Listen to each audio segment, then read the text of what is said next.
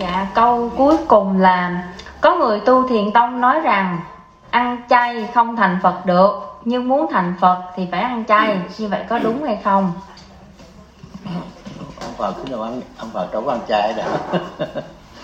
Ăn chay ăn mạnh là do cơ thể mình thôi. Còn bây giờ mình chê là không, là do mình muốn có công đức không? Công đức mà trong sáng mình về.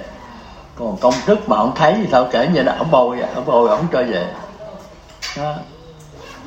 cái chuyện mà thế gian này, cơ thể mình, người ta, nó không ăn chay, nó không có hợp thì ta không ăn thôi.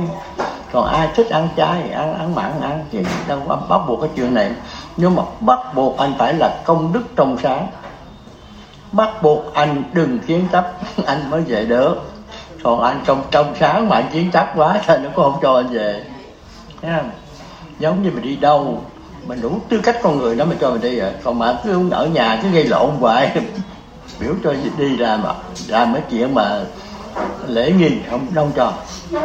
Nào cả bản thân mình mình lo không được mà ở đi đi lo cho người ta sao được rồi, con tiếp đi.